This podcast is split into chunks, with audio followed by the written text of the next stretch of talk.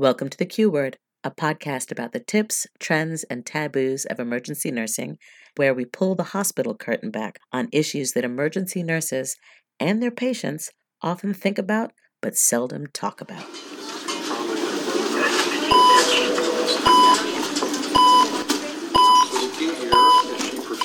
You found the Q Word Podcast.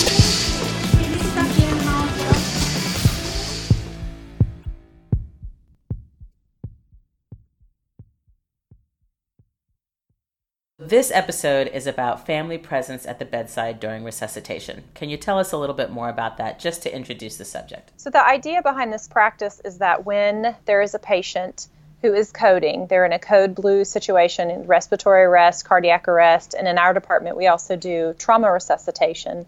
That the family members should be given the opportunity, the option to come and be at the bedside at that time. Is this an established practice in hospitals? This is a practice that has been gaining headway. Um, it actually started back in the 80s, the idea of this. It still has a long way to go, which is what I'm hoping will come out of this episode. Okay, give me a little background about this. I know in hospice situations, family members are often brought in, but are there other situations like this? So, with this family presence that we're talking about is sort of a, an acute scenario. It's definitely a practice that is done in hospice and palliative scenarios that you that you discussed. This is a little bit different. This would be an acute scenario, which is typically what's happening in the ER. Uh, my personal history with it is I actually was attending an Emergency Nurses Association meeting, and the speaker is a clinical nurse specialist in palliative care, my friend Amanda Lucas and she was talking to us about the role of palliative care in the ER. And she introduced me in my nursing practice to this idea. And then she kind of posed a question to those of us that were there and why aren't you doing this in the ER? And that question, for some reason, just really hit me. And so I started digging to find out what it would take to do this why, in fact, was there a reason that we were not doing it? So, her challenging us in that meeting is really what kind of initiated my research into this and the development of the practice and the policy in our department. So, you've done a lot of research on this. What did your research turn up? The idea of family presence first started at a hospital called Foote Hospital, Jackson, Michigan, around 1982. And what happened was they had two separate incidents. The first one was a patient that had coded at home, and the family member was there in the home. They loaded up into the ambulance with the paramedics en route to the hospital. And once they arrived in the ER, normally they are kind of, or, or, at that time, were escorted out into the waiting room. In this case, the family member refused to leave the room and wanted to be included in the treatment room. It seemed like it made more sense to them. They'd seen it going on at home, they'd seen it on the entire ambulance ride, and they wanted to continue to be in the room. The second uh, incident that happened right after that one is a police officer was shot. And the wife rushed to the bedside in the ER, rushed to the ER, and begged them to let her enter the room. She was afraid this might be her husband's last moments and she wanted to be able to spend them with him. And so she begged them just for even a few minutes with her husband and they allowed her to go in. In both of these cases, the chaplain was present and was able to be there with the family members. And so these healthcare practitioners that witnessed both of these incidents recognized that something was different, something had changed. There was a, a, a turn in healthcare, and they were wise enough to recognize that these family members were leading this practice that they they des- had a desire and even demanded in both cases to be present. So this is something that had not happened before or if it had happened before the hospital had been reluctant to allow the family members to do what they wished. Right. So normally the culture was you sit out in the waiting room while we take care of what's going on here. Okay. So these healthcare providers at Foote Hospital looked into this. They went and spoke with both families and uh, and got feedback from them. And then they decided to take it even farther and they went to the last 18 codes, family members of the last 18 codes that they had, and asked them So, listen, if you had been given this option to be at the bedside while your family member was coding, would you have wanted to be there? And they found that 72% of them said they would. This is where family presence at the bedside was born, and it was all because of these practitioners at Foote Hospital. So they developed this practice of doing family presence at the bedside. After about 50 family members, 50 codes with family presence, they continued to research and they asked these folks about their experience with family presence. Three fourths of them said that their adjustment to the death was made easier because they were present in the room. Over half of them felt that their presence was beneficial to their dying family member. And 94% of them said that they would choose to do it again if a family member were having CPR performed on them uh, and, and they were given the opportunity. Wow, that's pretty big numbers. Yes. And so this practice really, really caught on, made an impact, and began to spread. Now, I can tell you that my dad tells a story about when I was born, how he, my mom was in labor for some 36 hours or something, and he sat out in the waiting room. And he would always joke that he smoked an entire carton of cigarettes, he read a novel, and he emptied the vending machine. Um, and then I was finally born, and he was invited in to come and meet me one generation later, we have recognized that those first few moments of life are so important that fathers are brought into the delivery room. They're no longer sitting in the waiting room uh, until the baby arrives.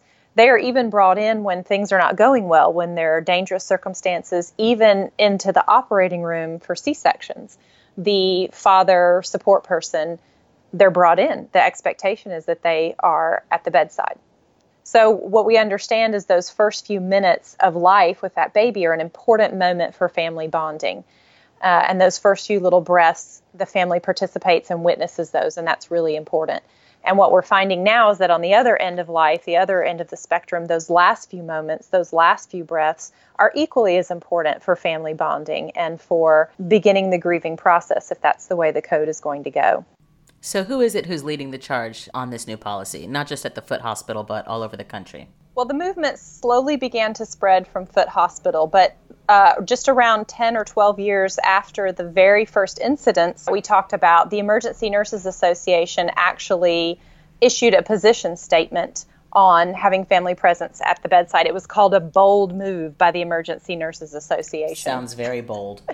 Uh, it took other organizations a lot longer to catch on. So in 2005 was when the American Heart Association issued their position statement in favor of family presence and put it in their courses like advanced cardiac life support and pediatric advanced life support. So now, at current day, there are a lot of organizations that have position statements in favor of family presence uh, I just kind of want to mention a few of them so you can see how wide sweeping this idea and the support of this practice is. These are the other professional organizations? Yes. So it okay. is included in the Trauma Nurse Core Curriculum, which is a course that is sponsored by Emergency Nurses Association, the hmm. American Association of Critical Care Nurses, the European Federation of Critical Care Nurses, the National Association of so- Social Workers, the American College of both Critical Care Medicine and Emergency Physicians, the American Academy of Pediatrics, the National Association of Emergency Medical Technicians, the American PEDS Association, College of Surgeons, Pediatric Surgical Association, Psychological Association, Trauma Society,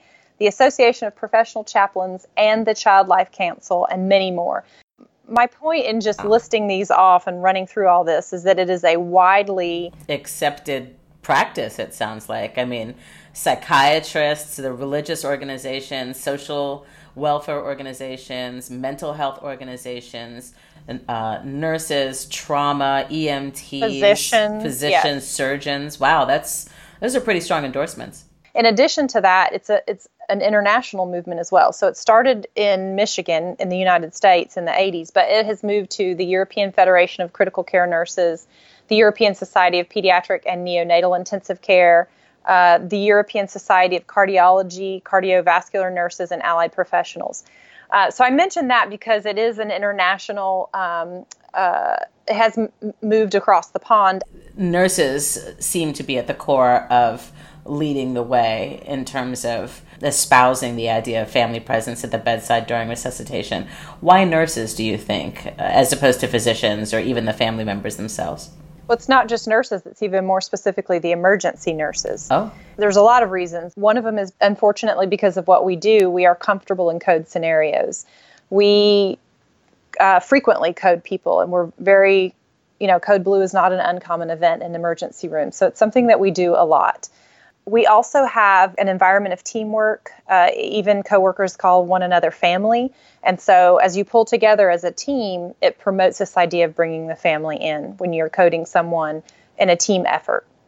The relationship between ER nurses and ER physicians is a little bit different than on other departments. They are there with us shoulder to shoulder 24 hours a day.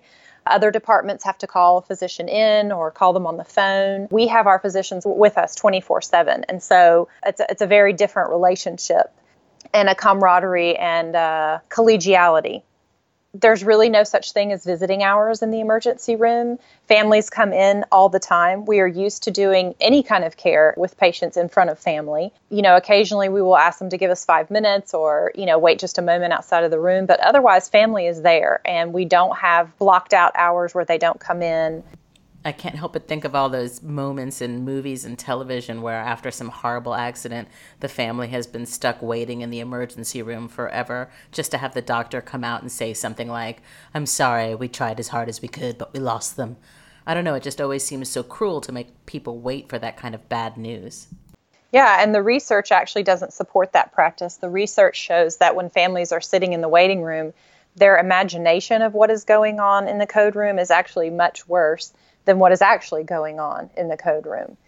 The benefits to the family, what the research shows is that when we bring them in, they begin to start realizing the seriousness of the patient's condition. So, you know, we said oftentimes this is an acute event or this is an exacerbation of something chronic that has happened acutely. So they are beginning to realize the seriousness of the patient's condition when they see what is happening and what's going on it also allows them to appreciate that everything has been done. It does dispel the dread of the unknown. It provides them with some feelings of being useful. You know, sometimes they can contribute to the code by giving us, you know, what happened leading up to this or tell us some of the past medical history. Uh, and that gives them a sense of purpose and a feeling of usefulness. They uh, are also able to express the values of their family members. So, grandma would not want this. You know, grandma would not want to be dependent on a machine, for example. Of course, it facilitates their need to be physically near their family. They want to be with them and near them. Can provide co- comfort to the loved one. It sometimes will even strengthen the patient's will to live. Mm. It provides for this patient family connectedness and bonding. It even provides a bonding between the patient, the family, and the healthcare team. It alleviates the guilt about the family member not being with the patient in crisis. It allows closure, it facilitates the grieving process, it allows them to say goodbye. One of the things that we teach nurses is that for the layperson, being alive means being pink and warm. That is their definition of it. So even if a patient is pink and warm simply because we are beating their heart for them through compressions, it's really, really important to grieving if we allow them a few moments to say goodbye, to give them a kiss, to whisper those things in their ear or hold their hand while they are still pink and warm, even though we know that maybe brain function has been gone for a long time or grandma's not here anymore. For the layperson, that is really, really huge in the in the grieving process if they can say goodbye while they're alive. Now, I'm assuming that there are people in the hospitals who were not as hot about this idea. Are there reasons why this might not be a good idea? There are some um, arguments that are made against family presence. One is that practitioners are concerned that the code will be lengthened, the time of the code will be lengthened because the family members are, are there at the bedside. And actually, what the research shows is it's the opposite direction. Actually, when family members see what is going on with CPR and they see the vital signs and they see the efforts that are being made, takes them um, a less time to say, that's enough let's stop. Grandma would not have wanted this. Mm-hmm. So actually, it's the opposite. Codes are shorter when family members are brought to the bedside. Another concern that is brought up is that staff members will experience more emotional stress and it would hib- inhibit their performance. So it's true that you have this raw emotion right there in the room with you mm-hmm. that normally is down the hall and behind a closed door. And so it is true that uh, healthcare providers need to find some different coping mechanisms, that it is more emotional and more stressful. Does it inhibit their care? No, it doesn't. But do they have to develop some different coping mechanisms? Yes, they do. Mm-hmm. And I'm going to talk about how we can do that. Naysayers will say that families can't tolerate the code, that this is too much. Uh, and in fact, that has also not been found um, in the research and the evidence. People say that they worry that family will interfere with the care or get in the way of the code. Yeah, I would be concerned that somebody would throw themselves onto the body or, or onto their family member and try to shake them alive or something like that. And that has not been what's found. When you do this policy in a prescribed way, uh, family members do not interfere with the code. And then um, a, a, really big um, argument against family presence is that, that there's a fear that family members who witness errors or misunderstand what's being done in the code, what they see or what they hear, are more likely to sue, uh, especially if the outcome of the code is is negative, is a death.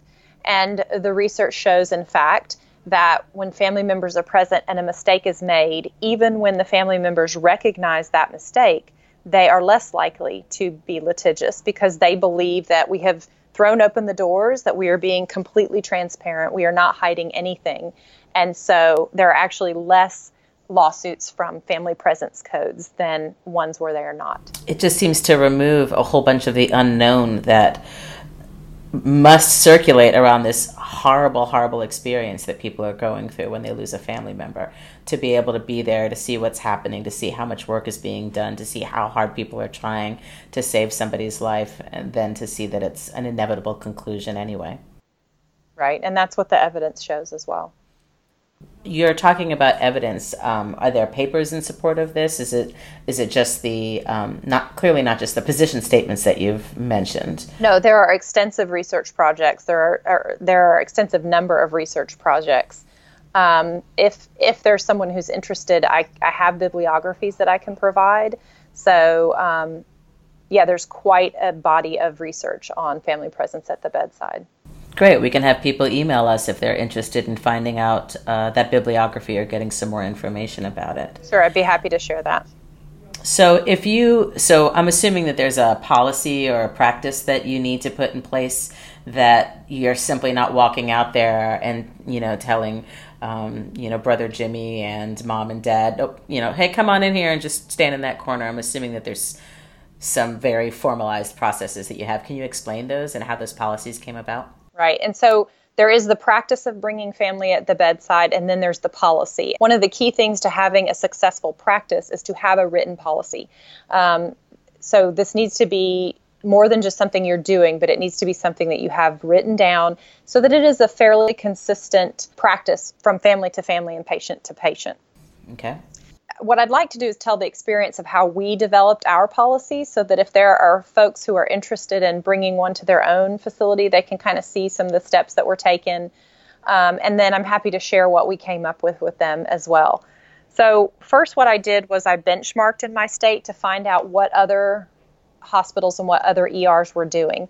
I found that most ERs were doing this on a case by case basis. And the way that this worked was you'd have 85 year old lady, stage four cancer with metastasis, comes in coding.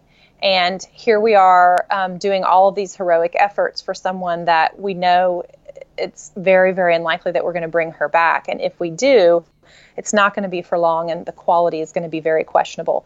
And in those cases, what would happen is the ER physician would feel some frustration or providers would feel frustration and they would say, Go and get that family and bring them in. I want them to see what we are doing to her. And it was almost a punitive invitation.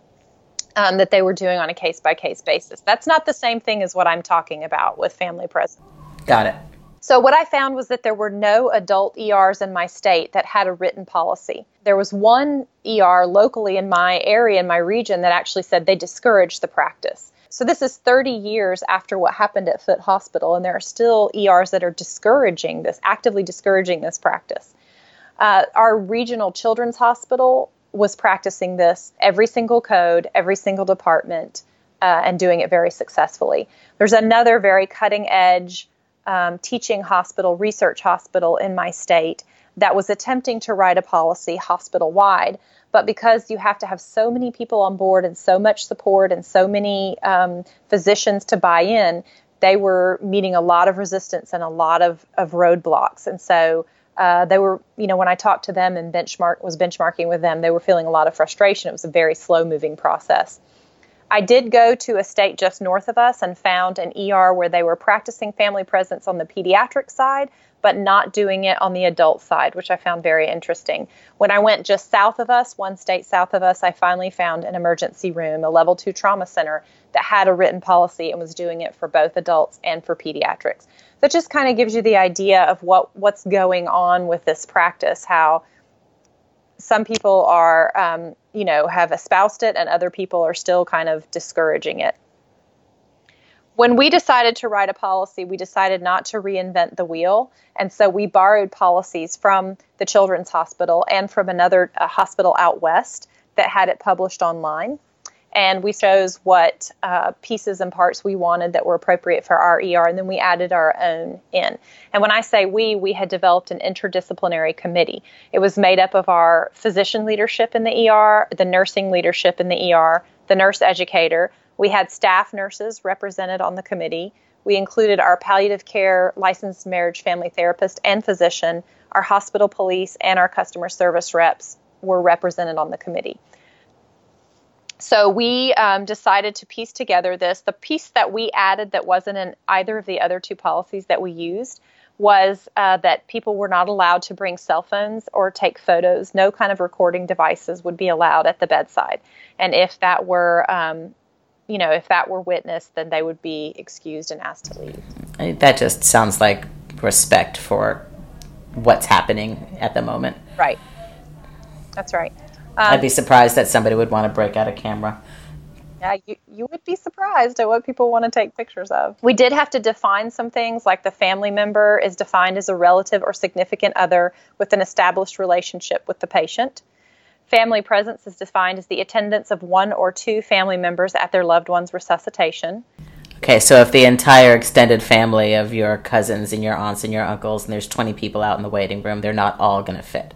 Right. So as the code is actively being run, we limit it to two family members.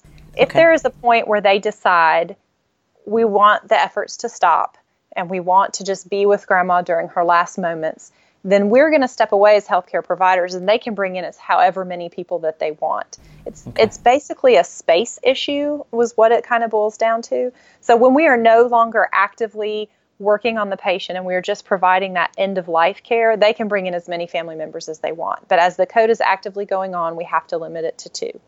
Got it. Um, resuscitation is defined as life sustaining or life saving measures. And then a family support person, and this is another thing that is really key in having a successful policy. You can't bring family members in and just stick them in a corner. They have to have a support person. Ideally, that support person would be a nurse or another clinical person because I like it when the support person can sort of narrate what's going on and explain to the family what this medication is, what this procedure is, what's happening, what these vital signs mean, and so forth. But having a clinician available, you don't always have that resource. You don't always have the staffing to support that. Uh, so it can be a chaplain or a customer service rep. It can be uh, a clinical technician. Um, but it has to be someone. And if staffing won't support one person to be dedicated to the family, then this pres- this policy, this practice should not be offered. So the way that the procedure unfolds is you're you're coding a patient, and anyone on the healthcare team can say, "Hey, uh, we need to consider family presence." It can be led by the physician, it can be led by the nurse, it can be led by the respiratory therapist. Anyone who's present in the code can bring up this idea about family presence everyone in the code needs to decide yes, this is something appropriate and this is something that we would like to offer for this patient's family. So the team members have decided that this is appropriate to offer for this patient. Then we have to decide who's going to be the the um, support person. That person is designated. They go out to the waiting room and they assess the family for appropriateness. And what this looks like is they're just going to have a brief conversation. Hi, I'm Nyssa. I'm taking care of your grandpa today. Uh, I just wanted to come and talk to you and let you know what's going on. And as I'm having this this update talk with them, I'm assessing to see if they are emotionally stable. If they are so unstable and already throwing themselves on the ground and yelling and screaming and cannot be redirected, then they're not appropriate to invite into the code room. If they are intoxicated in any way, they are not going to be invited into the code room. If they have an altered mental status or have um, are not able to understand what I'm saying, if they are combative, or if they are a family member who is suspected of being the perpetrator of abuse that has land- landed this patient in this scenario, they're not going to be invited in. And that's it. Those are the only exclusion criteria. So it's very, very narrow. if I have assessed the family and decided that none of those exclusion criteria apply to them, then I will invite them to come in. And I will say, you know, we are currently coding grandpa and wanted to know if you if you all would like to come in and be in the room um, while we do this. There are a, a population of families that will say absolutely not, and they know that this is a limitation of theirs, that they don't have an interest in being there, and they will decline right there at that moment, and that is fine. And no means no. We don't try to convince them or coerce them. We continue to support them as we would in the quiet room, and um, and then you know support the code efforts of the patient as well, providing them updates. If they say yes, then as we are walking to the code room, I am continuing to have a conversation with them, and in this conversation, I am sort of establishing the ground rules of what's going to happen, what they're going to see, and what my expectations of them are in a very um, gentle, just conversational way. So I will let them know that there's just going to be two of you. I'm going to be with you the whole time. I'll show you where to stand. Any questions that you have about what's going on, you will direct to me. I don't need you to be yelling out to the physician or the other code members. They need to be focused on grandpa. Um, we need to be quiet so that we can allow the code team to talk. Of course, no cell phones, no photographs, and no recording will be allowed. If at any time you want to step out and you don't think that this is where you want to be anymore, that's fine. I will escort you right back to the quiet room. And, um, and that's it. Then we're ready to go in. Uh, another key element that must happen is as we arrive at the door of the code room, I'm going to have them wait just for a moment and I'm going to step in first and I'm going to clearly announce to the code team that hey guys, I am bringing Mr. Jones's wife and daughter into the bedside. They are going to be present at the bedside. So, can you imagine why it's important for us to announce that family is coming in? Because when you don't know there's someone there listening to what you're saying, you might be a little bit more free about your reaction to what's happening on the table. Right. So when we know family is present, we are a lot more sensitive to that, or we're able to be sensitive to the fact that they are present. Absolutely. Mm-hmm. So once they've been announced, the family comes in. Um, I will direct them to an area where they will be out of the way. Uh, as we were walking to the code room, I also was describing to them what they would be seeing. You know, Grandpa might not have any clothes on. Are you okay with that? Mm-hmm. Um, there might be some blood. There's a tube that we've put in to help him breathe. They are doing compressions on him. Uh, you know, just sort of describing how how the code will look when they come in. The support person needs to remain with the family all the time. They don't cycle in to do compressions. They don't run out of the room to grab meds or supplies. They are with them all the time. They will provide comfort measures. So if the family member needs a chair to sit in, if they need Kleenex, if they need some ice water, that's going to be the, the facilitator's job. Uh, we don't want to pull any of the code team members who are focused on the patient away to do those kinds of things. If it is appropriate, the family provider, the family um, facilitator will allow the family to touch the patient, hold hands with them, speak to them if the code scenario allows for it. Any kind of medical or nursing jargon or terminology that's being thrown around, uh, the facilitator is able to sort of translate and explain what's going on as well as narrating what's happening. Mm-hmm. When I'm doing it, I like to even sort of foreshadow what I expect is going. If this code is not going well, I might use some language to say so. Something like, you know, it really worries me that we have to give this medication every five minutes because um, his heart is not responding like we were hoping that it would.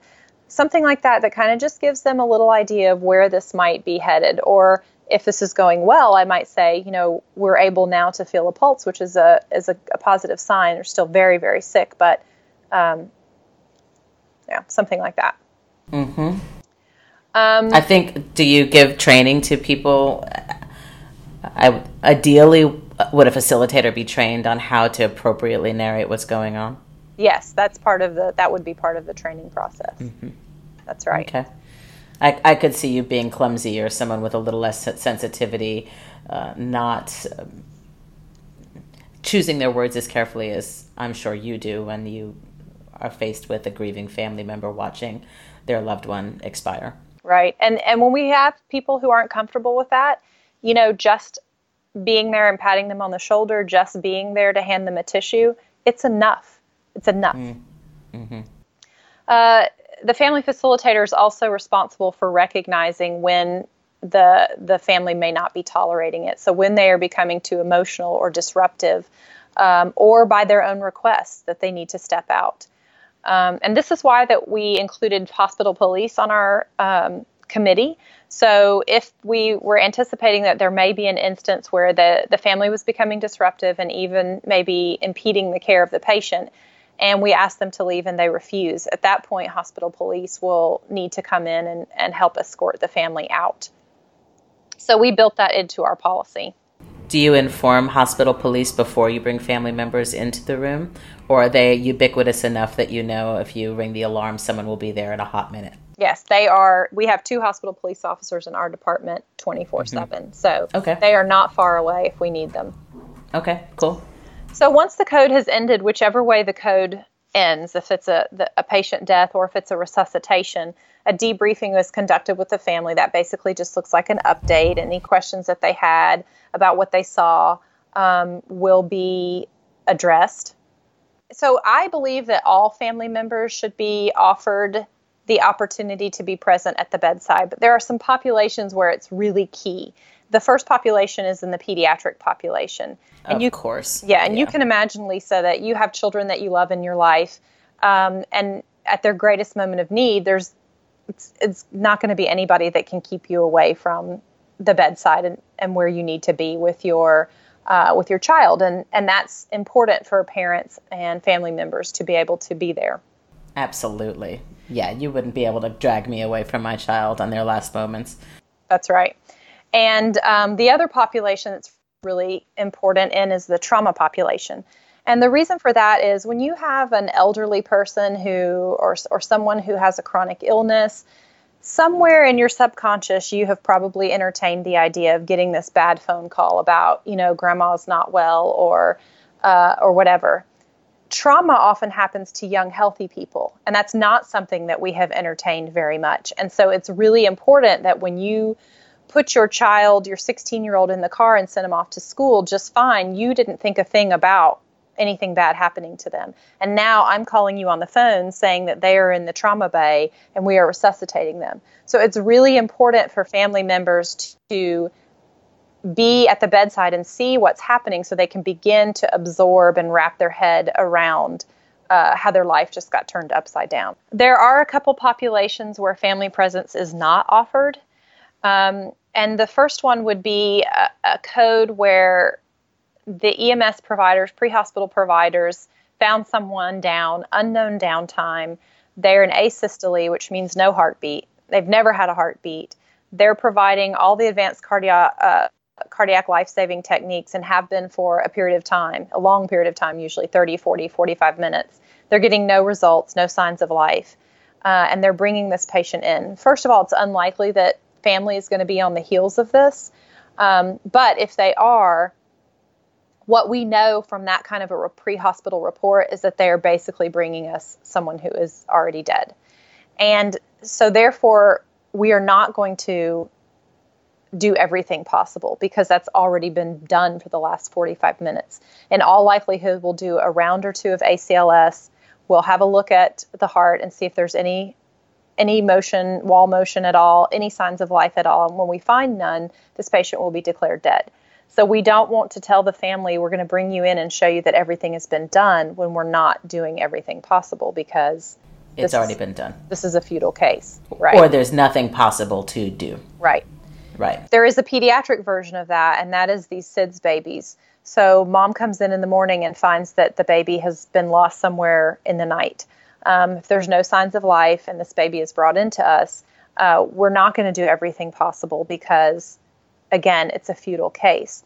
So in that instance, we will have the family come in once the baby has been declared. They can hold that child. They can spend as much time as they want with that child, but they're not going to be brought in during the code process because it's going to be a very different type of a code.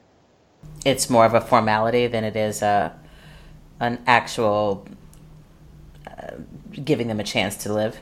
Right. So it, in these cases, there's no sign of life. There hasn't been for some time, and there's our, nothing to be done. Our efforts would be futile, right? Got it. Got it.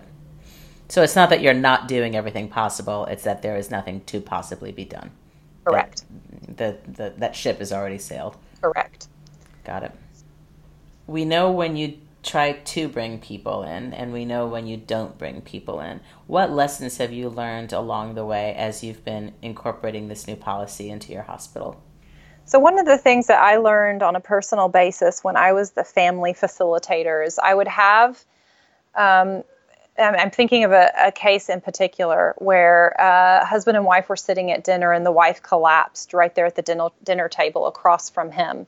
So this was an elderly couple. He watched her collapse, called 911 immediately. They responded within minutes um, and began uh, the resuscitation or attempted resuscitation she ca- came into the hospital. We had him at the bedside. I was there. I narrated the care for him the whole time, and the code was unsuccessful.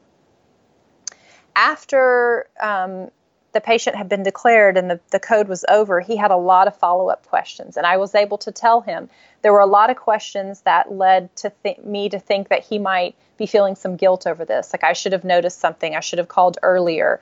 And I could say to him, You called the minute that she went down you, they came immediately. We did, remember when we did this and we remember when we did that? There's nothing else that could have been done. You did everything possible. So, what's happening is he's trying to wrap his head around this flurry of events that has just happened. He's trying to create a narrative of what just happened that he's going to be retelling dozens and dozens of times in the next few days and for the rest of his life. And it's really important that as I help him write that narrative, that he understands that there's no guilt to be had in this, that everything really was done that could be done. And that is the piece I think that provides the the help in the grieving process is when I'm able to help him understand what just happened in this whirlwind of bad events in his life. That was really important to me. I, I do remember too when we were doing some of the training, there were some naysayers. We had some folks who said, We are never going to see the benefits of this at the bedside. And what actually happened was they were some of the ones who saw the most benefit of this at the bedside. So when we do a trauma resuscitation, the majority of those patients do survive. And so the family members are so, so very grateful to have been there. And then, of course, they have a good outcome or a better outcome than most code blues. And so uh, those practitioners actually became believers mm. when they witnessed this at work. I will say there was an instance where we had a child who came in in a code scenario. We brought her father into the bedside and allowed him to be at the bedside while we coded her. The code was unsuccessful. And just a few days later, he and his girlfriend were arrested for the events that led up to her death. So we did inadvertently bring a perpetrator to the bedside. There was no way at that time that we could have known that. Um, so that's that was a, an interesting lesson learned. Did any of the naysayers use that as an example for why this policy should not be implemented? No, because it didn't change the it didn't change the care that we provided for the child. It didn't change the outcome. It didn't you know essentially there was no no difference in um, what would have happened we just didn't know the circumstances that led her to be laying there on our table quite yet uh, one other thing that we discovered and we kind of talked about this and alluded to it earlier is that uh, we needed to provide staff with some robust coping mechanisms because we talked about that raw emotion that is now standing right next to you or in the room across from you instead of down the hall behind a closed door. We built this into our culture starting at the very first interview. So, one of the questions that we ask in our interview process is What do you do outside of nursing? What do you do when you're not at work? And it sounds like we're asking you a very benign, like, let's get to know you question. And it is, and that's important. We do want to get to know you. But what we really want to know is do you have some healthy coping mechanisms that you can turn to when things get really ugly in this department or when those emotions are really raw right next to you? Do you have the gym that you can go to or the dogs that you can walk or the music that you can play or the church family that you can turn to? Um, and those are things that we can make note of. And when we see that you might be struggling with it, uh, we can encourage you and remind you that these are some outlets that you have to help you with this to cope. Along with our practice, we decided that we wanted to do a research project to ensure that our healthcare providers were feeling the same way that is consistent in the research, that they felt like this was a, a good practice to have and that it was working in our department. And so mm-hmm. we uh, we did a replication study of something that was done in Colorado. Why do a replication study? Why not just like do a new angle? The study that we repeated was one about um, how families were able to tolerate the the practice of family presence at the bedside. Okay. And we have a culture in the South that's called extreme grief reaction. And this is a very important part of our culture, and it's the way that we show grief and also love in the South.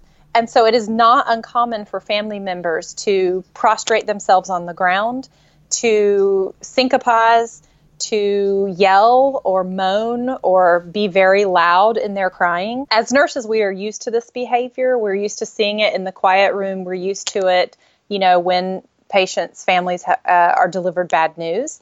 We wanted to know what it would mean if they were in the code room at the bedside. Would they still behave this way? If so, would it distract from the care of the patient? Would we need to escort them out? So it was important for us to kind of replicate the study and see if this cultural practice of extreme grief reaction uh, would impact this practice of family presence. Did it? It did not. Oh. So we do have patients who, and this is not specific to the South, I don't think, when people hear bad news or when they are expressing grief, they have physical manifestations of it. So they have an asthma attack, they develop a migraine, they hyperventilate, they have a hypertensive episode. Uh, those things were also happening, and those were happening both at the bedside or in the quiet room, waiting room, whichever.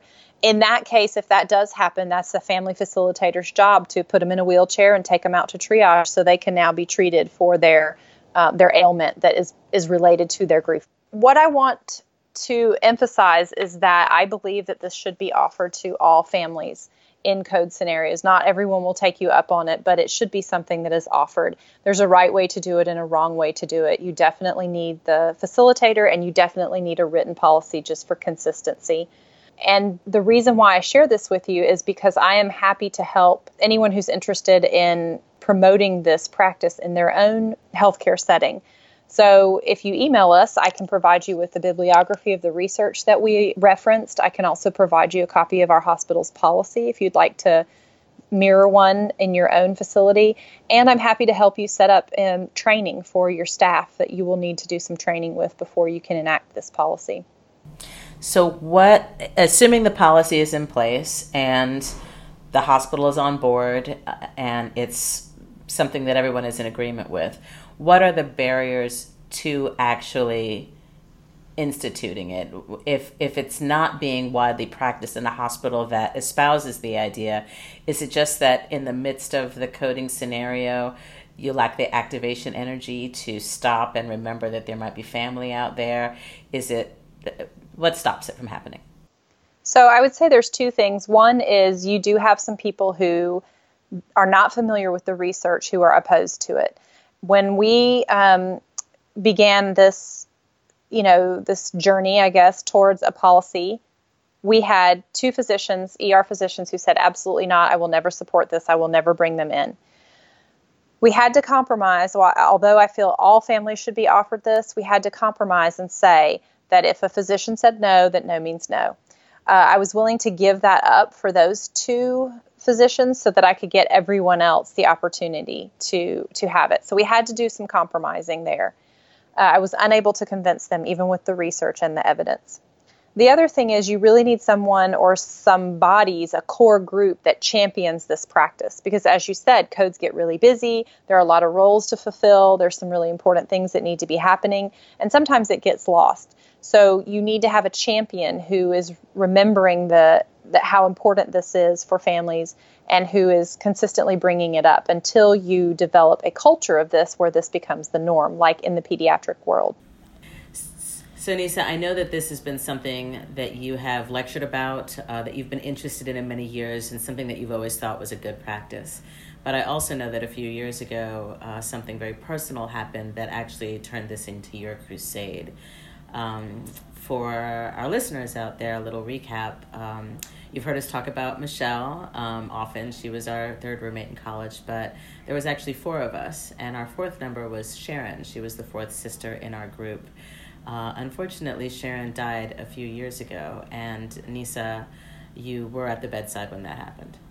I was. I um, you know, she called me on a Sunday afternoon and she had some chronic health conditions that she dealt with every single day. And she was not medical, and so she heard me always complaining about people coming to the ER for ridiculous reasons. So one Sunday afternoon, she called me and she said, I do not feel good. I vomited um, and my stomach hurts. Uh, do I need to go to the ER? She was she was looking for permission to go, and I was thinking in my head, you don't need to go after one episode of vomiting. But I did the nurse thing and said, you know, on a scale of one to 10, 10 being the worst, how bad is your pain? And she said, it's like an eight. And this is someone with chronic pain, dealt with pain all day, every day of her life. And so I, that changed my mind. So an eight, you need to go. And thank goodness that I said that because her next and, and last ever comment to me was, my husband made fun of me for calling you because he said, Nyssa loves you. Of course, she doesn't want you to be in pain. Of course, she's going to tell you to go. And those were the last things she ever said to me. And my expectation was that she would go in and get some fluids and some pain medicine and, and maybe, you know, be observed overnight and, and I would talk to her in the morning. But what actually happened is I got a, a call in the middle of the night that she had taken a turn and things were going very, very poorly. And so I went to her and got to her bedside. And when I did, I saw that she was on the ventilator with really high vent settings. She was maxed out on two pressors. She had no sedation going, and her vital signs were terrible. And after about an hour or so of pumping the night shift nurse for information, I knew that this was not good and that it was not compatible with life. And uh, several hours later, uh, I was at the bedside. Her husband had stepped away for a brief moment, and I was at the bedside alone with her, and she let go. And I actually notified the nurses and said, you know, it's it's it's time. She's she's coding. And so I was standing at the bedside, visibly weeping and um, and shaken, as you can imagine. And they asked me to step out, and I said no.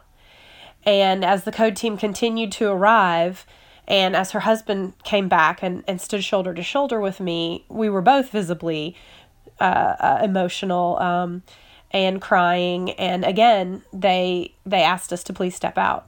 And at that time, I didn't have the wherewithal to say, look, I've done extensive research on this and I've written a policy and I'm in the middle of a research project and, and on and on. But what I did say was, look, I'm a nurse. We're not going to get in your way, but we're not leaving. This particular facility did not have a family presence policy, obviously. And so that seemed to satisfy them and they let us stay. It was uh, it, it, as you said, it was an experience that that catalyzed this for me and, and turned it into a passion about how important it was for us to be able to be there. And when I teach family presence, I always tell Sharon's story, and I always do it with permission from her family. So when we decided to do this episode, I contacted her family again for permission, and it was granted.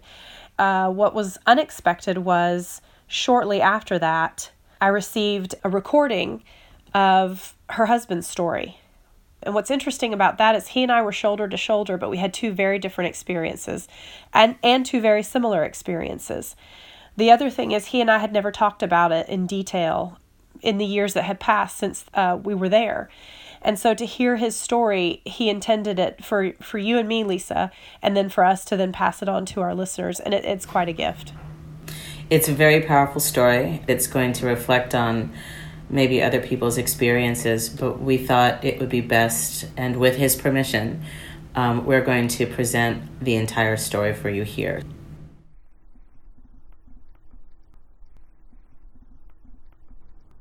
It's a Sunday morning, and the kids are asleep, and it's just me and the computer. And I figure if I want to have my own story involved, that I better tell it. This is what I remember. It was a weekend that seemed like a lifetime ago.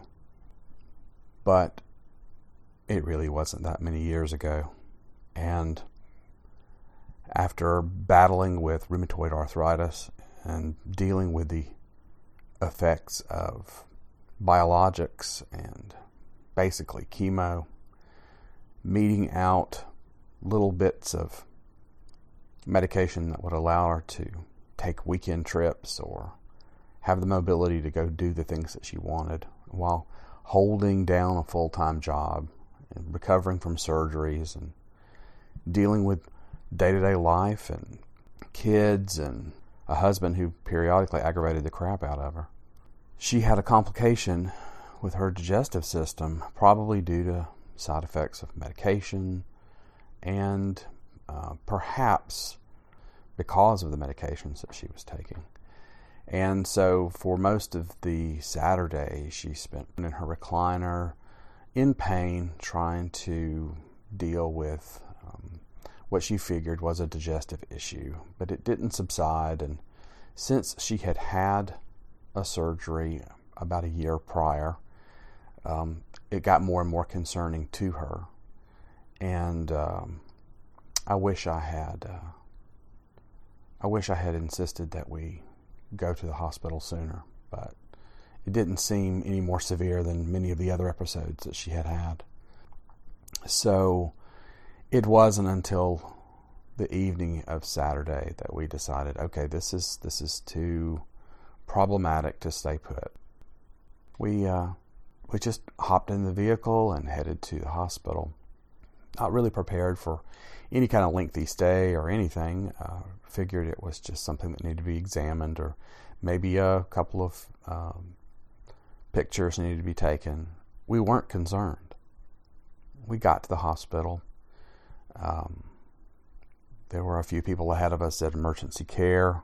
Not super busy, but as I guess most emergency facilities go, there were certain types of things going on that probably happen every Saturday. So it wasn't surprising that uh, we went right on back and um, waited a few minutes in the in the uh, sort of staging room, and um, her pain got to be uh, more severe, and we had seen we'd been seen by a, a technician who um, checked her uh, her stomach where she was having the pain and didn't seem too concerned. I mean, I wasn't concerned. Uh, she was in pain, and that, of course, concerned her. But other than that, still nothing out of the ordinary. Uh, but she started to get sick, and she started to feel sick to her stomach. Um, I believe I remember that she got something for pain, and uh, she didn't react well to it. I, I want to say she even told him that that particular medication tended to make her um, queasy. So she started to empty her stomach, and uh, the technician seemed a bit concerned uh, that there was bile here and that there was something really afoot that needed to be dealt with. Still not really concerned, um, but the the evening dragged on for us, and when you're in pain, of course, it seems like time slows to a crawl. The um, hours ran into midnight. Um, I, I don't remember at what point I I texted our friend who hosts this podcast to let her know that uh, we were at the hospital and that uh, Sharon wasn't feeling well and uh, she had some strange symptoms and uh, we were waiting on some diagnostics and uh, that's where we were.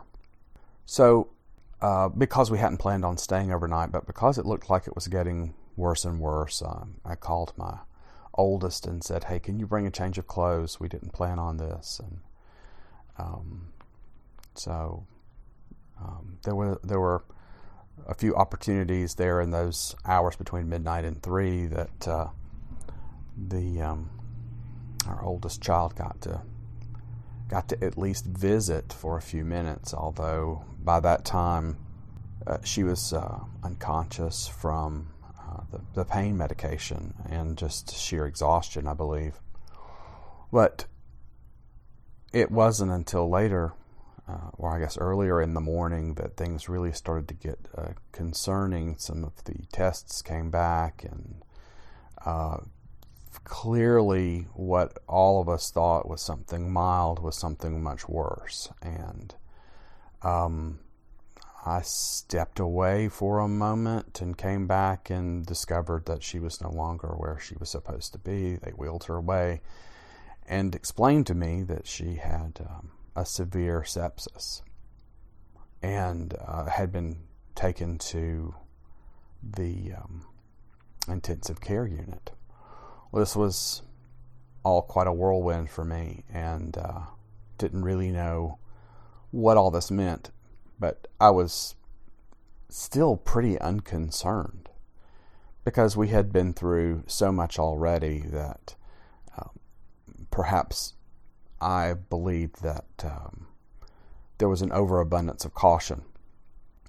I was a bit miffed, I will admit. I, I thought that we had been in the emergency room way too long, and I had not been very happy with uh, some of the expediency. But I, I know that other other things take precedent.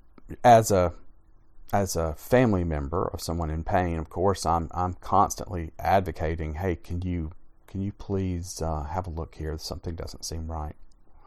And I didn't really feel like what my concerns were, were being answered. And, and you know, um, having had two children at the same hospital and, and having been treated as the nervous dad and the, um, you know, sidelined for whatever reason because uh, the, you want the experts to take care of things. And patients and their families defer to those choices and those um, and they expect that, that the people that they have entrusted with their lives know what they're doing.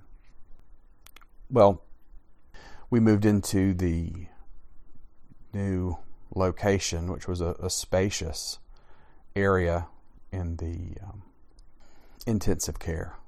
And there was a, a, a great little um, place for me to sit off to the side by the window, little lounge chair that I could sleep in if I needed to. Um, I dozed a bit, and our friend arrived about five. Uh, she, having a nurse's schedule, could be awake at five o'clock and could travel two hours to visit. And it did my heart a world of good to know that someone that I trusted more than life itself would be there. So uh, she was unconscious and uh, her best friend, her sister, uh, by choice, was in the room. So uh, I took the opportunity to gather my wits about me, and uh, I guess I was beginning to really see that there was something seriously wrong. I went to the cafeteria, which was on the other end of the campus, to get a bowl of oatmeal and some juice. I thought I'll only be gone a few minutes, She's she's not conscious. She won't miss me. And I'm hungry. so off I went. I'd barely gotten seated when I got a text message that said, She's taken a turn for the worse. It's almost like she knows you're not here. Come back quick. I think I had one bite and I left it there. I got back to the room to a scene that I didn't quite understand. There were so many people in that room, and they were all trying to save her. I guess the purpose of this podcast is to explain how important it is to have family there, even though it might be inconvenient. I can tell you that watching how hard those students and those nurses and those doctors worked to save her life helped me deal with the anger that comes with loss. Because, of course, after a death such as this, you wonder, you know, could I have done more? Could someone else have done more? And uh, I did want to lash out. But the memory of being at the bedside, of seeing all those angels taking turns, trying to do compressions that would bring life back into her. Watching how many minutes passed. Having someone explain to me that at this point there hasn't been enough oxygen to the brain, and even if she recovers, she won't be the same. Having that logic explained to me at a time that is highly emotional and then understanding that at some point After minutes and minutes and minutes of compressions, it just begins to look like violence on a corpse. And to feel, to feel the last of the heat of life that remains in the body slowly dissipate.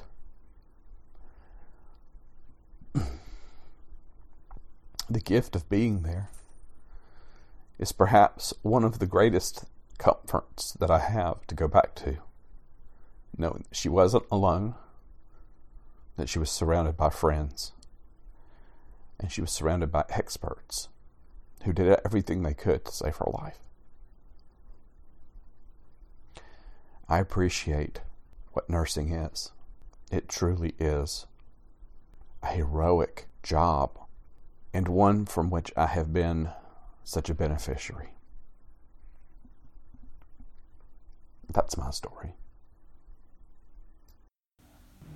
We typically ask you as your call to action to um, rate us on iTunes or leave a review. This episode is is different for us, and our call to action to you this time is we're asking if you know someone who is a change agent in your department, or you know someone who is in leadership, or maybe you have a preceptee or a new grad that needs to be aware of this policy. Pass this episode along, share it with someone, bring this policy to your facility, and, and let us help you do that. And if you have any experiences yourself, if you've been in the hospital when someone you love has passed away and you were either at the bedside or one a- unable to be at the bedside, would you have preferred to be there? Now that you've heard this episode, do you feel differently about it? Do you feel strongly against it? We really want to hear your perspective. This is something we hope will launch a conversation. Um, since you've been teaching at Nyssa, you've convinced me. Uh, so we thank everyone for listening, and we will sign off with this and see you next year.